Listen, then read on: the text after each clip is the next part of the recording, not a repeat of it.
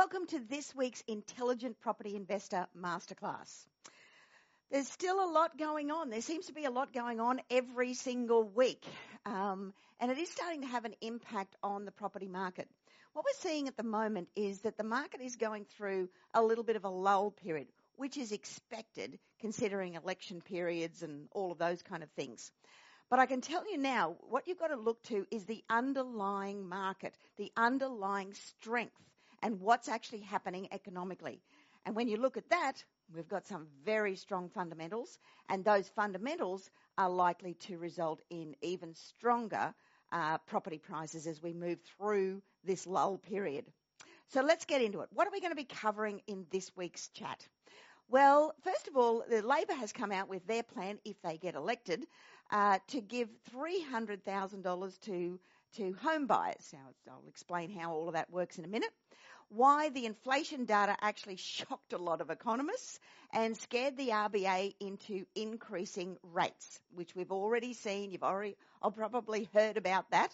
Uh, we're up at uh, zero point three five percent. Now, look, everyone goes, oh my goodness, it was twenty-five basis points that it went up. And it did. But you've got to remember, we were sitting at the lowest interest rate we have had in like ever in this country. So it's really not that bad. We're going to be talking about the two big factors uh, that are driving those inflation numbers and why uh, they mean that the rate hikes probably won't last. So they won't continue to go bam, bam, bam and increase the interest rates as uh, a lot of the a lot of the scaremongering on mainstream media is actually indicating. Why health, households have uh, plenty of room to digest uh, rate hikes, and why some economists think rates might even fall next year. Mm, we'll see about that. The big winners uh, from the Labor housing policy that they've come out with, if they get elected, is the impact on the uh, first home buyer market, which obviously impacts property markets right across the board. So let's get into it. The first thing I want to talk about here is inflation. Now, inflation has come in very, very hot. A lot of that is due to what's happening internationally, um, what's happened in America, and also, of course, what's happening in the Ukraine and Russia and all of that sort of business. So inflation came in hotter than expected, uh, with cost of living pressures rising Um, rising to right across the board. Now, headline inflation is now running at around about five point one percent. That's the highest since the year two thousand. Now, the trimmed mean of that, which means, you know, after the normal adjustments, is it's coming in at three point seven. Now, this is higher than the the Reserve Bank of Australia was targeting, which their target was around that two to three percent. So this is a, an interesting chart because what it looks at here is the increase um, that we're having in inflation. But but because it goes right back to the early nineteen hundreds, you can see there where we have been running. And yes, we're above where we, we have been running, obviously, because we've had very low inflation. Uh, but it's starting to creep up. Now, this is a correction from the very low inflation that we have had in recent times. Now, you can look at where it's been in the past. I mean, we're nowhere near the seventies and the eighties where we had massive, uh, massive inflation, or certainly not in the fifties when they deregulated the pricing on uh, across the board after World War Two. So, you know, we're very moderate in, in consideration to where we have been in the past. So I wouldn't be too scared about things. A lot of a lot of the inflation that's coming in is probably temporary, um, depending on how long the war lasts in the Ukraine and what's happening with fuel prices, because that is a big factor. Uh, but I do think that the uh, another strength in the inflation figures is actually rents, because we have a massive uh, shortage. But that's going to correct itself too. You know, as more and more properties come onto the market, uh, rents will start to adjust with the demand and supply curve. This chart shows you uh, the difference in spending. So we're seeing here that it's non-discretionary spending that's going up, and a lot of that is due to fuel. Because regardless of whether it's fuel that you're putting in your car, it filters through everything else. You know, the cost of freight, the cost of agriculture, therefore the cost of food, all of these things run through, and it's really on the back of fuel. So this imported um, inflation that we're getting is having an impact, and obviously you've seen that by the figures, but it's not a real internal inflation. What's going to drive that is more, well, rents, as I mentioned before, but also wage rises. You know, there's a lot of industrial reaction at the, action at the moment, and we're going to see more of that. And when ra- wages go up, that's what's going to, uh, you know, cause a bit more of inflation. However, I re- remember I spoke to you, I think it was last week, about um, how the wage rises are actually happening. And it's not so much that people are lobbying for a wage rise, although some obviously are, particularly those in government jobs and, and you know, in steadfast jobs like the stevedores and things like that. Uh, it's actually a lot of people who are considering moving from their current position to another position that's got a higher pay. So when all of that t- comes into play, it actually evens out the market, and the net result is that wages go up because people have to have a higher, uh, they offer a higher wage in order to attract that staff. Uh, there you have it. There's petrol pricing. You know, petrol pricing remains historically high despite the temporary reduction of the fuel excise. Now, I don't know about you, but if you've been looking at the pumps, we might have had a bit of a drop, but guess where it is now? It's back up to where we were and even higher. And that's just, that's just gouging in my opinion. This rents is um, a big part of the inflation, and you can see there how much rents have increased on a year-on-year basis from March twenty-one to March twenty-two. Look at Darwin, eleven point three percent. It's only really Sydney and Melbourne that are either in the negative or just positive. And the reason for that has been the oversupply in units. We're still going through churning up and trying to pick up on all those uh, oversupplied units that were that have been there, and I've been talking about that for you know a couple of years now.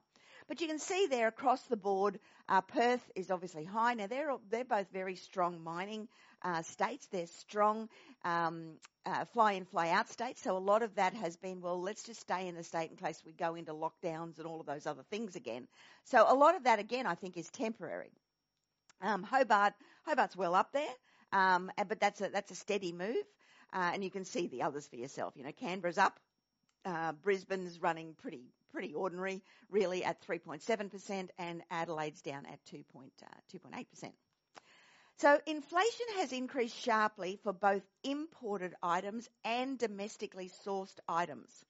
So uh, you can see there the, the difference between the two, and both of them are right up there. So internally, it's mainly, um, you know, the add-on effects of the fuel and what it does to our food and, you know, the, the flow-on effect of that. And importing, of obviously, again, it's fuel and freight and being able to import things, um, you know, it just costs more. And then you've got lockdowns in China, where a lot of our products still come from China, um, that is, is causing huge delays. I don't know whether you've seen the amount of, of uh, shipping containers that are sitting out of Shanghai that can't go in because of all of the lockdowns that are happening there with their zero corona policy. I don't know how long that's going to last. So Australians, this is an interesting little stat I thought I might throw in there for you. Australians are Googling the word inflation more than they have for a very long time. In fact, um, ever since G F C back in two thousand eight, this is the most uh, we have been Googling that word. So you're all very interested in what's going to going to happen from an inflation perspective. Uh, now, obviously, we're talking about inflation. We're talking about, you know, record highs and all of these things. But let's put it into perspective, because when you look at our inflation rate compared to the world, we are right down there. You know, the the um, the untrimmed rate is running at five point one, but look at Russia at thirteen. Po- sorry, sixteen point seven. Uh, the Czech Republic at twelve point seven. Uh, Poland at eleven percent. Now, obviously, they're all affected by what's going on over there in the Ukraine. But look at New Zealand, nearly seven percent. Uh, Germany, seven point three percent. Iceland, six point seven percent. And then you go to Canada, six point seven percent. Skipping down to, uh, let's go, uh, Denmark at five point four percent. So the ones that are actually below us are places like India at, uh, at five percent. Uh, Norway, uh, France, Korea, Israel, Switzerland, China at one point one. Well, that's because it's all controlled. But Japan, surprisingly, at one point two percent. So that's interesting. Anyway, it's nothing to really be concerned about. I think a lot of the um, the pressure at the moment is temporary. We, you know, it'll go on for a bit, but ultimately it'll level itself out. The next thing we want to talk about is the rate hikes. Now, obviously, the R B A has come in and increased the official uh, rate from zero point one percent to zero point three five percent. Now, that's twenty-five basis points. Many economists have uh, ramped up expectations for an aggressive rate hike, which follows stronger inflation figures. However, it, you know, it's not clear that the inflation pressures are permanent. That's why I spent that time talking about inflation. And some economists expect that rates um, to only rise modestly. And I'm afraid I'm one of those. I think rates will go up, but I think they'll go up very steadily. And look, they need to. Um, you know, they, they need to, to go up to keep in, to keep the economy ticking along and other things. We have had a hell of a run with the low, low interest rates, but they're going to still be low for quite a considerable amount of time. Um, they're not going to roar up to the, you know, fifteen percent and things like this, like some of the economists expected it to do through coronavirus, which obviously didn't happen, went the other way. Um, we're probably talking, you know, small interest rates, uh, interest rate rises over the next few years. So the R B A turns ultra hawkish with large interest rate rises. So the first one, they thought, okay, let's just put it up. We're going to put it up twenty-five basis points rather than creep it, creep it. Um, and then that should settle things down for a bit. And I think they'll be waiting quite a while before they do anything else. So the R B A has started the climb, as, uh, as this as shows. And it's interesting that they did it pre the election. I would have actually thought they would have done it after the election, but they probably thought they can't wait any longer. Um, and the cash rate target versus the, uh, the government bond yields, you can see there that, uh, the yields on bonds, um, have, uh, you know, the, the, the blue ones there have gone up. So the expectation is that interest rates will actually go up. So for the longer term, they're starting to rise. But they were very low for a very long time. If you can see there through COVID, you know, we had um, dramatically low bond yields uh, through all of that period. So the Reserve Bank um, of Australia is tipped to raise interest rates to tame inflation, start to bring that back a little bit, uh, with markets expected to uh, expecting the cash rate to uh, go to about one point one percent. Now, that's not too bad um, over the, the next six months and maybe hit two point five percent um, per percent by December. I don't think they'll get anywhere near that by December. I think it's going to take much, much longer than that for the, the rates to actually increase. Households are currently running at um, at just four point four percent of their disposable income, uh, which means four point four percent of their income is going to paying their mortgage. So, you know, you can typically go... You can go up to thirty percent of the income paying the mortgage, and things are pretty tough at that, but it's sustainable at thirty percent, and we're running at four point four. So, you know, it's not that bad, really. Rates are going up um, and then uh, straight back down. Now, this is according to um, Macquarie, and, uh, uh, you know, they expect it to actually come down again. I don't know that that's going to happen either. I think we're going to have some moderate increases, and it'll probably stabilise after that. So this is the annual change in um, in C P I, which is our inflation, which indicates our inflation, so how much things have gone up. And you can see there the big one at thirteen point seven percent is fuel and or transport, which is basically fuel. And that then feeds into uh, into the other factors like food and beverage, um, alcohol and tobacco has gone up a little bit, um, education's gone up. Uh, insurances have gone up because of all the floods and all of the natural disasters that we've had, and uh, recreation and culture has gone up a little bit too because they've been shut down for so long. A lot of the prices have gone up to try and recoup some of that. So, you know, that's that gives you some idea. Obviously, rents have gone up as well because of the strong housing market, um, and uh, and property prices have gone up as well. So what's this Labor policy that they've come out with? So if they get elected, what they say is that Labor has proposed a shared equity scheme for ten thousand places, taking thirty percent take, stake in existing housing and a forty percent stake in new homes. Um, you must be earning less than ninety thousand dollars as a single and one hundred twenty thousand dollars as a couple to qualify. Well, what does that actually mean? Well, it means that basically forty percent of the suburbs will qualify for the uh, loan scheme boost, and then a percentage of those may qualify if Labor gets in for this uh, in pledge and that they'll own the house with you. So what they basically said is you can get into a property or, or refinance your property to a five percent deposit. uh, if you meet those low income requirements. The government will take either a thirty percent stake for existing properties and a forty percent stake for uh, for new homes. And there's a lot of other detail in there as well. Uh, but homeowners can keep the value of any renovations and improvements. Well, I don't know how they're actually going to measure that and what the formulas are, because how do you know how much that new kitchen has actually added to the value of the property? You're going to have to get the damn thing valued all the time. So as an example, on a nine hundred thousand dollars property, which is a nine hundred thousand dollars price cap for Sydney, thirty percent of that is two hundred seventy thousand dollars. I personally think this is a nightmare waiting to happen. It's an election grab. When you get into the detail, it's going to be an absolute disaster. That's what I think about it. Uh, it takes much longer to save a deposit now than it has in the past, even though through COVID we had a, you know, a massive saving period and we saved more than we ever did, uh, you know, in, in previous years. And we've got more cash now than we ever have. However, the process of actually saving for a deposit is taking um, a twenty, you know, it's taking taking longer because uh, prices have gone up that much, and that's, you know, we all know that story. Many pensioners are actually uh, living in poverty because they actually have to rent, and uh, it's it's those who are really going to hurt the most. But, uh, you know, as a, according to some, some spokespeople here, Labor's housing policy will pour fuel on the fire. And I tend to agree with that.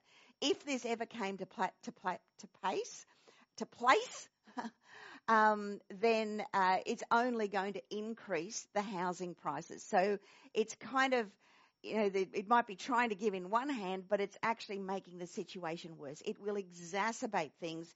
It will, it, prices will further increase, and it's going to be an administration nightmare. And I think it's going to be another one of those pink back fiascos that we had a few years ago. Anyway, that's my opinion. Now, I want to talk specifically about indecision, because indecision is the enemy of progress. And whenever we have an election, everyone goes into indecision. Don't know what's going to happen. What about this? What about that? What about interest rates? What about inflation? What about whatever? And nothing happens. Everybody goes into stall mode. So nobody progresses. But for those who are not indecisive and those who can actually see opportunities, oh my goodness, is it a good time. We're starting to see the market slow a little bit because of this indecision. We're starting to see opportunities come up. We're starting to see auctions start to slow. And all that means that there's a huge opportunity for a very short space of time for the educated investor to take action with the right kind of property deal, not just a property, but a deal, and uh, and make some serious coin, because it won't last. I can tell you the fundamentals are too strong. Indecision and delays are the parents of failure. Absolutely. And if I decide to be indecisive, well, that's my decision. So that's my thoughts for the week. I hope you take that on board. And more importantly, I'd like you to get out of indecision. Now, to do that, what I want you to do is book one of my sixty minute real estate breakthrough sessions with one of my advisors. They are very well versed. They are amazing. They can help you through all sorts of things. Talk to them about your goals. Talk to them about where you want to head and what you want to achieve. And they will talk to you about how you can go about achieving those goals. So all you've got to do is to go to iloverealestate.tv forward slash questions forward slash. And one of my advisors will be, uh, you know, you can pick a time that suits you, and one of my advisors will be there to, to have a bit of a chat with you. So amazing opportunity there. Um, it is, it is the way to go. And if you, you know, don't sit in the indecision mode and do nothing and put things off, because every time you do that, you're actually missing out on profits. So that's it for me this week. That's my Intelligent Property Investor Masterclass. I hope you enjoyed it, and I'll be back again next week to help you out with some, some more things that are going on. Talk to you then. Bye now.